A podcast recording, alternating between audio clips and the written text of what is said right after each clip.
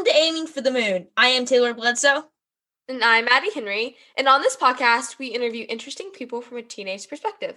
That's right. And today we'll be interviewing Jeremy N. Smith, who is an investigative journalist, author of Breaking and Entering, a book about a hacker named Alien, and he and his daughter both run a show called You Must Know Everything, which is a parent child show about, well, everything they don't teach you in school. So, here's the interview.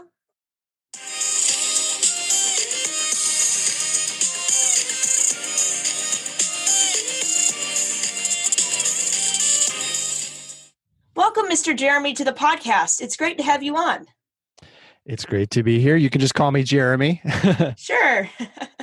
so, you are the author of Breaking and Entering and a few other books. You are currently a journalist. You have written for the New York Times, The Atlantic, um, The Discovery, and among other networks and magazines. So, you're also the host of one of uh, several podcasts. One of the ones that we're going to talk about today is the one You Must Know Everything that your daughter also co hosts. So, before we get to all the exciting things about you and your daughter's podcast, could you tell us a little bit about the main character in your book, Alien, who's actually a real life person, because this is a real life book? So, how did yeah. you meet Alien? So, I went to pick my daughter up from preschool now several years ago, and she was playing with another little girl. And the mom and I started talking while the kids were playing. And the mom said, What do you do? And I told her about my writing and my books. And I said, What do you do? And she said, Well, tomorrow morning I have to break into a bank. and that's when I knew that I was not the interesting person in this conversation and followed up a ton. That's a job. You can do that. It's legal. How? Wow. What? and that led to the, the reporting for the book itself. So yeah, I have been reading your book and it's an awesome book. It's really it's almost like reading a novel. It's so like written really well. So that great job. Thank you. Thank you. She lived the exciting life and I got to write it down.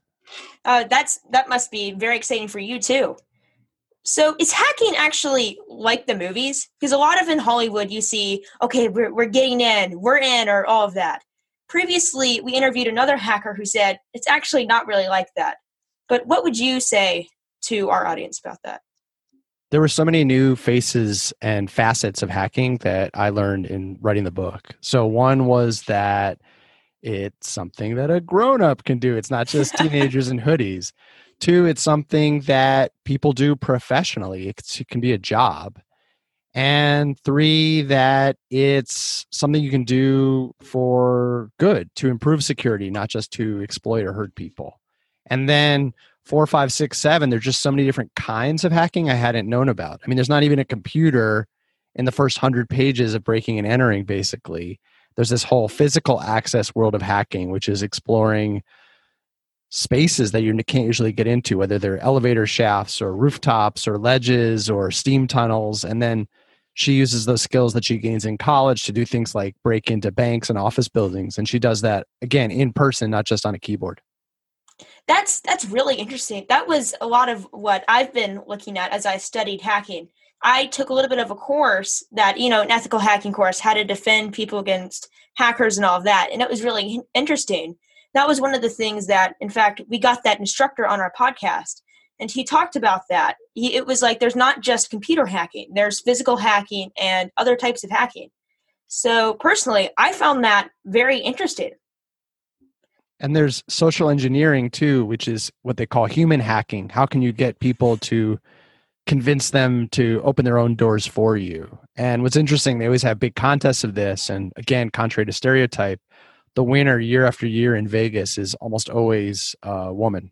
So I think that's also part of the stereotype of hacking that your generation is breaking is that it's all guys too. So the idea that I met this woman, not just a woman, but an adult, not just an adult, but a mom uh, picking your kid from preschool, that can be the same person that's breaking into your bank to improve the security or, you know, working at a major hospital system or nuclear weapons site, as happens in the book.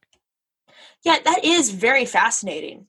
So, what what are some of these props that hackers use that you found interesting and you were not expecting at all? So, some of the props are the simplest. A clipboard if you have a clipboard, it makes you seem like you're in charge, you're an authority, you know what you're doing, you're the director. So walk behind stage, walk up to a bank, walk into any other important occasion, and all of a sudden you have a pretty good disguise to be the inspector. I've seen people do similar things with hard hats. You know, the repair people aren't examined as closely as they might be. Often carrying a ladder, I was told. Who's going to question someone with a ladder? They, they must be prepared. And a guy who was trying to break into a hospital, he said he carried around all day a beautiful chef's salad, like uh, a takeout uh, mixed salad in one of those clear plastic containers. And again, it's just so broke people's brain from their stereotype of a hacker that people were like, nice salad. They never thought, do you belong here? Are you a doctor? And he was able to go all throughout the hospital. That's, so that's, those are some of the some some fun props there. Yeah, that's really interesting. Also, really creepy. So you would never expect like a two dollar clipboard to get you in anywhere, or just, some of the you, going off of other stereotypes that hackers use. Like the manager always has a clipboard. And it's really fascinating that the stereotype of a hacker isn't the real thing. It isn't actually what a hacker does. But then hackers use stereotypes to their own advantage. I, I just find that very fascinating. Yeah, I mean, someone like yourself, you're not that much younger than she was when she started. And, you know, the stereotypes that worked against her in parts of the industry, people thought she was so young or they discriminated against women. Those actually helped her break into companies because she could sort of feign as the innocent intern and I'm new here. I'm sorry, I don't have my badge. Can you just let me in? Oh, my boss is going to really freak out. I'm so sorry. Please. They buzzed her in in a way they might not with someone who looks a little more like me. so it's all these social engineering things that seems to be some of the scariest types of hacking that people can actually trick you into unlocking your own door. Yeah, I think you've it certainly made me think twice about who am I talking to? what do they know about me? You know, I'm I'm in your hands, Taylor. Who knows who you really are? what what have you changed? Have you changed anything in your personal life after being with all these hackers? Yeah, I have more respect for the process that they use to break into things and also the ways they protect us by testing security, which happens so much more than we realize. We think it's only bad guys and girls who are doing the hacking. But in my own life, yeah, I use encryption. I leave my phone behind a lot more places. I by that I mean I leave my I leave my phone behind. I don't necessarily take it everywhere I go because it's tracking me. I use different search engine than Google, which tracks me. And I look up that's one of the hacker tips. Just look up. And so many of us are in a flat landscape or looking down at our phones, but you can see so many different features of life that you can either break into or explore, or you can see where you're being watched. You can notice the cameras and the guards, or maybe even the other hackers that have gotten into the space above you. So it's a lot of like leaving the stuff behind that tracks you and just being more paying be paying more attention to your environment. Yeah, turning off, making the decision to use technology a conscious positive choice, not a implicit unconsidered choice. Yeah, that's definitely really fascinating and interesting. So I was watching before I interviewed you, so you talk and answer Q&As about your book. And you kept mentioning climbing up elevators and doing all of these crazy things. Could you just share some of those interesting, very fascinating experiences? Sure. So when you write a book that is historical, you do research. And when you write a book that is contemporary, you do reporting. And reporting means going on the scene and interviewing the people who are there or trying to be part of the events as they're happening. And so part of that was trying to recreate her early hacker education at MIT. And through her introduction, I was able to have a group of undergraduates take me for an after hours exploration. And indeed, uh, they took me up to the top of one of the great domes at MIT and through the steam tunnels. I did not like her climb an elevator shaft. I didn't walk naked around a ledge of a giant building to revenge my, you know, someone at a prank. I mean, she did way more daring things than I did, but it was pretty exciting for me just doing the research to stand on top of this great dome staring out at the whole rest of the world. And then the next morning, you know, walking the same site with everybody else on the sidewalk and feeling like I had been Spider Man just the night before. That definitely must be an amazing feeling to like look up and be like, I know what that looks like from up there. It's it's incredible. It's an incredible view. And the same thing, you know, she worked for a time at Los Alamos National Laboratory, which is where the nuclear bomb was originally developed and tested. And it's still a major nuclear research site. And the security there is really huge. And I went outside once while I was doing my reporting there, and you're allowed to have your phone, but you're not allowed to take pictures. And it was a really glaring sun. And I lifted up my phone, I heard it ringing. I couldn't see who it was. And I realized it looked like I was taking a picture. It could look that way, at least in my head. And I felt these eyes on me, and I turned around, and there was a soldier with a rifle, you know, eyeing me through the scope. It wasn't like I was about to be taken out necessarily, but the reporting got my heart beating, that's for sure. That that sounds like a very scary experience for sure.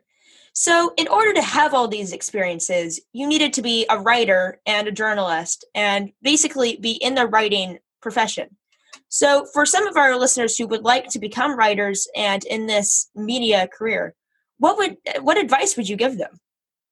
Well, obviously to be a writer, you start writing. so, I think you know, I mentioned research, I mentioned reporting, and I do think that's important if you want to move beyond creative writing, which is a great base for learning storytelling, but also tell true stories, then don't just click through things you see someone else found on the internet. Go out and go to the places, go to the events, write down how it really felt like, what it was happening, and then interview people who were there. And just, you know, you're doing a great example. You're you're doing it just as much as I am. Thanks. So it's basically get on the job experience. Basically, even if you're not actually hired, go out and, you know, write about your day at school, for example, because a lot of our listeners are in school. Is that yes. is that what you're or, saying? Or out of or your or your school day out of school as it is the case these days for so many students. For sure. So, on a more personal level, you and your daughter have a podcast called You Must Know Everything. And it's basically where every day or every 2 days or you you have your own schedule you guys talk about um, something and you teach each other uh, another skill. Like, for instance, I um, recently listened to the episode on prettiness and how to make things beautiful. So, could you tell us why you and your daughter started this podcast? Yeah. When my daughter was born, I had all these ideas of things I wanted to tell her when she was older. And I started taking little notes for them, but it was never the right time. She wasn't old enough yet, or we were having dinner or you know all the things that happen in family life and when the pandemic hit and we were all of a sudden at home together all the time i realized a this is my opportunity to impart my wisdom but b she's now old enough and wise enough that she has just as much to teach me and so we came upon that format where we would just trade off i do a show a week where i lead where i pick a theory or story or life lesson I wanted to impart, and she'd do the same. And I've definitely learned way more from her, I'm sure, than she has from me. So she she's the star of the show, which is awesome. Yeah, that's definitely got to be a great bonding experience. Yeah, I think you know so many parents at this weird back to school season are struggling with figuring out how do you do home learning, how do you teach your kid what they need to know, and I feel like we flipped it where it's like how much can she teach me? How much can i learn? And that's been a much more profitable experience than trying to put the pressure on the other way. That's that's definitely a very awesome motto. I like that a lot Thanks. so our last two questions are the ones that we ask all of our guests and the first one is what books have had an impact on you and why well as a writer you know i'm reading all the time and i've read since i was a kid you know i became a writer just because I loved reading so much. So I can name so many books, but I guess I'll narrow it just down to the hacking field for what books inspired breaking and entering. I remember when I was a teenager, I read a book called The New Hacker's Dictionary, which was a lexicon and it brought me into all these hacker terms and lore and culture and just made me feel like an insider, even though I was just sitting reading a book. I also remember reading the book Hackers, which was uh, early portrait of some of the computer pioneers that invented the field, you know, as we knew it in the 80s and 90s. So people like Steve Jobs and Bill Gates would be the most famous. And I also just know the books of, uh, and I'm bl- I'm blanking all of a sudden. Um, uh, the books of Michael Lewis is just one of my favorite nonfiction storytellers, and that really taught me that you could tell almost novelistic stories in nonfiction too. And you know, I'd always been attached to the storytelling of fiction, and those showed me you could do reported stories that were true, but still had that novelistic feel with the rich characters. Yeah, that's that's really interesting because the last journalist that we had on a few episodes ago, a, long time ago, it feels like for me at least, he also recommended a book in Cold Blood, and he said it for around the same reason you did. It showed him how you could turn a story and make it and sound like fiction in the way you story and the way you tell the story. So I find that really interesting that both you and Gary Rivlin, our previous guest, found that interesting and that compelled you. Yeah, I think whenever you have a character and you can do scenes and plot and dialogue when you have that level of access then why not give it the same life as, as, a novel? For sure. So our last question is what advice do you have for teenagers? Well i think you're already doing it. You know get out of your bubble and talk to people you know who are not in the same exact situation you are. And those can be other teenagers in other places too. It doesn't have to just be older or younger people I also was thinking that, you know, reflecting that it, I think teenage years are a really good time to nerd out. I think you should be cool later. and it's just a lot of pressure to fit in, and people are always changing. And at the same time, you have a lot of time to learn and just go deep on any topic that really interests you. So I would just say geek, geek, geek as long as possible. And you'll end up being cool, you know, when you're 28. So talk to people that you find interesting and nerd out because you can be cool later in life. There you go. That's awesome. So thanks so much for coming on the show. It's great to have you on. It's a pleasure. It's an honor. You're a natural. I'm it's uh, I knew you when. I can tell people later.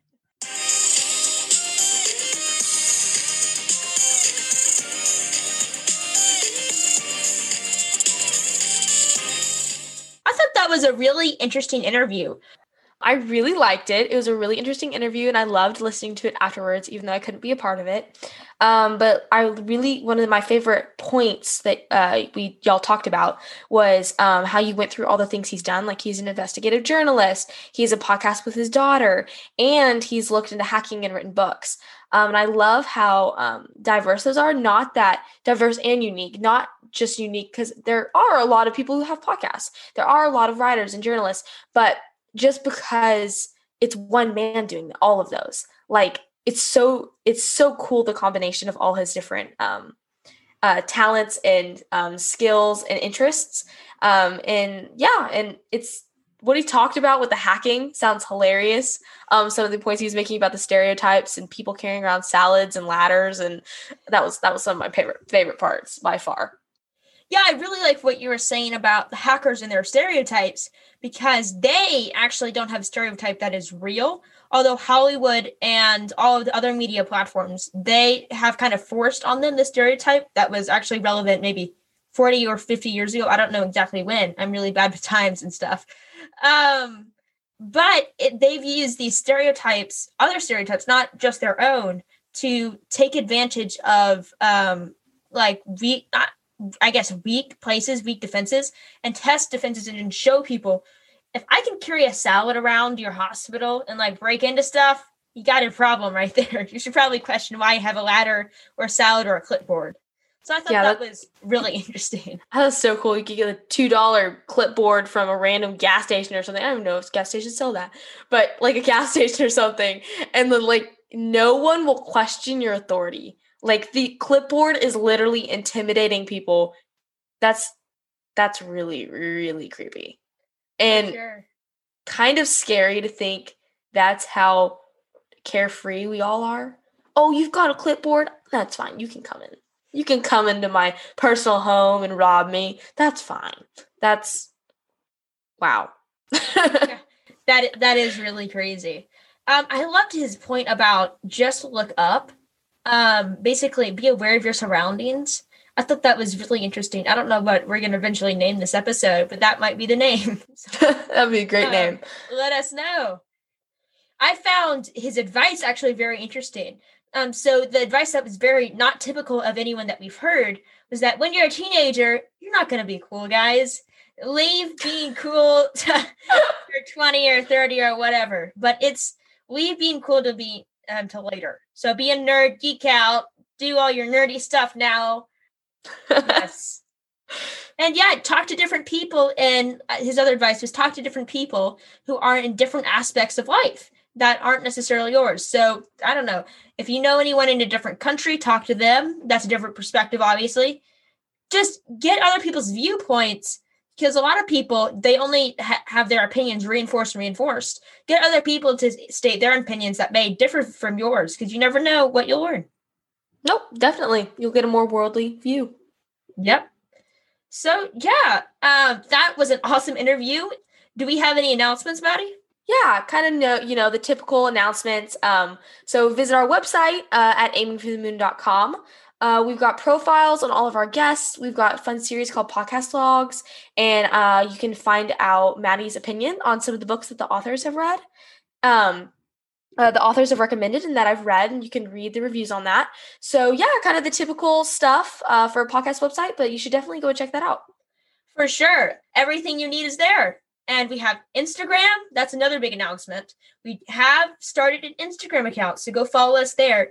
I believe it's aiming for the actual number for Moon. I believe that's Yep. our tag. Yep. Um, and that's the same on Twitter. So follow us both there. Maddie and I don't have our own personal accounts, but go follow Aiming for the Moon. We release sneak peeks to other episodes coming up. Um, and we release pictures of our guests there and other stuff. So yeah, it's cool. And another thing we wanted to mention was even though we said it was a fantastic book, and it was, it was a fantastic book that Miss Mr. Smith uh, wrote, there are some parts that we had to skip being a little bit younger. So we do recommend this book for older audiences, but it is a fantastic book. So do check that out. But be wary, there are a few parts that even we had to um, skip, but definitely go check it out. Great book. And yeah, I think that's it. It is. So it's definitely not for all audiences, but it is a very interesting book about hacking. So yeah, rate, subscribe, um, do all that. Follow us on all the socials. Share the podcast around. Everything they tell you to do. But also, don't forget Set your sights high. and aim for the moon.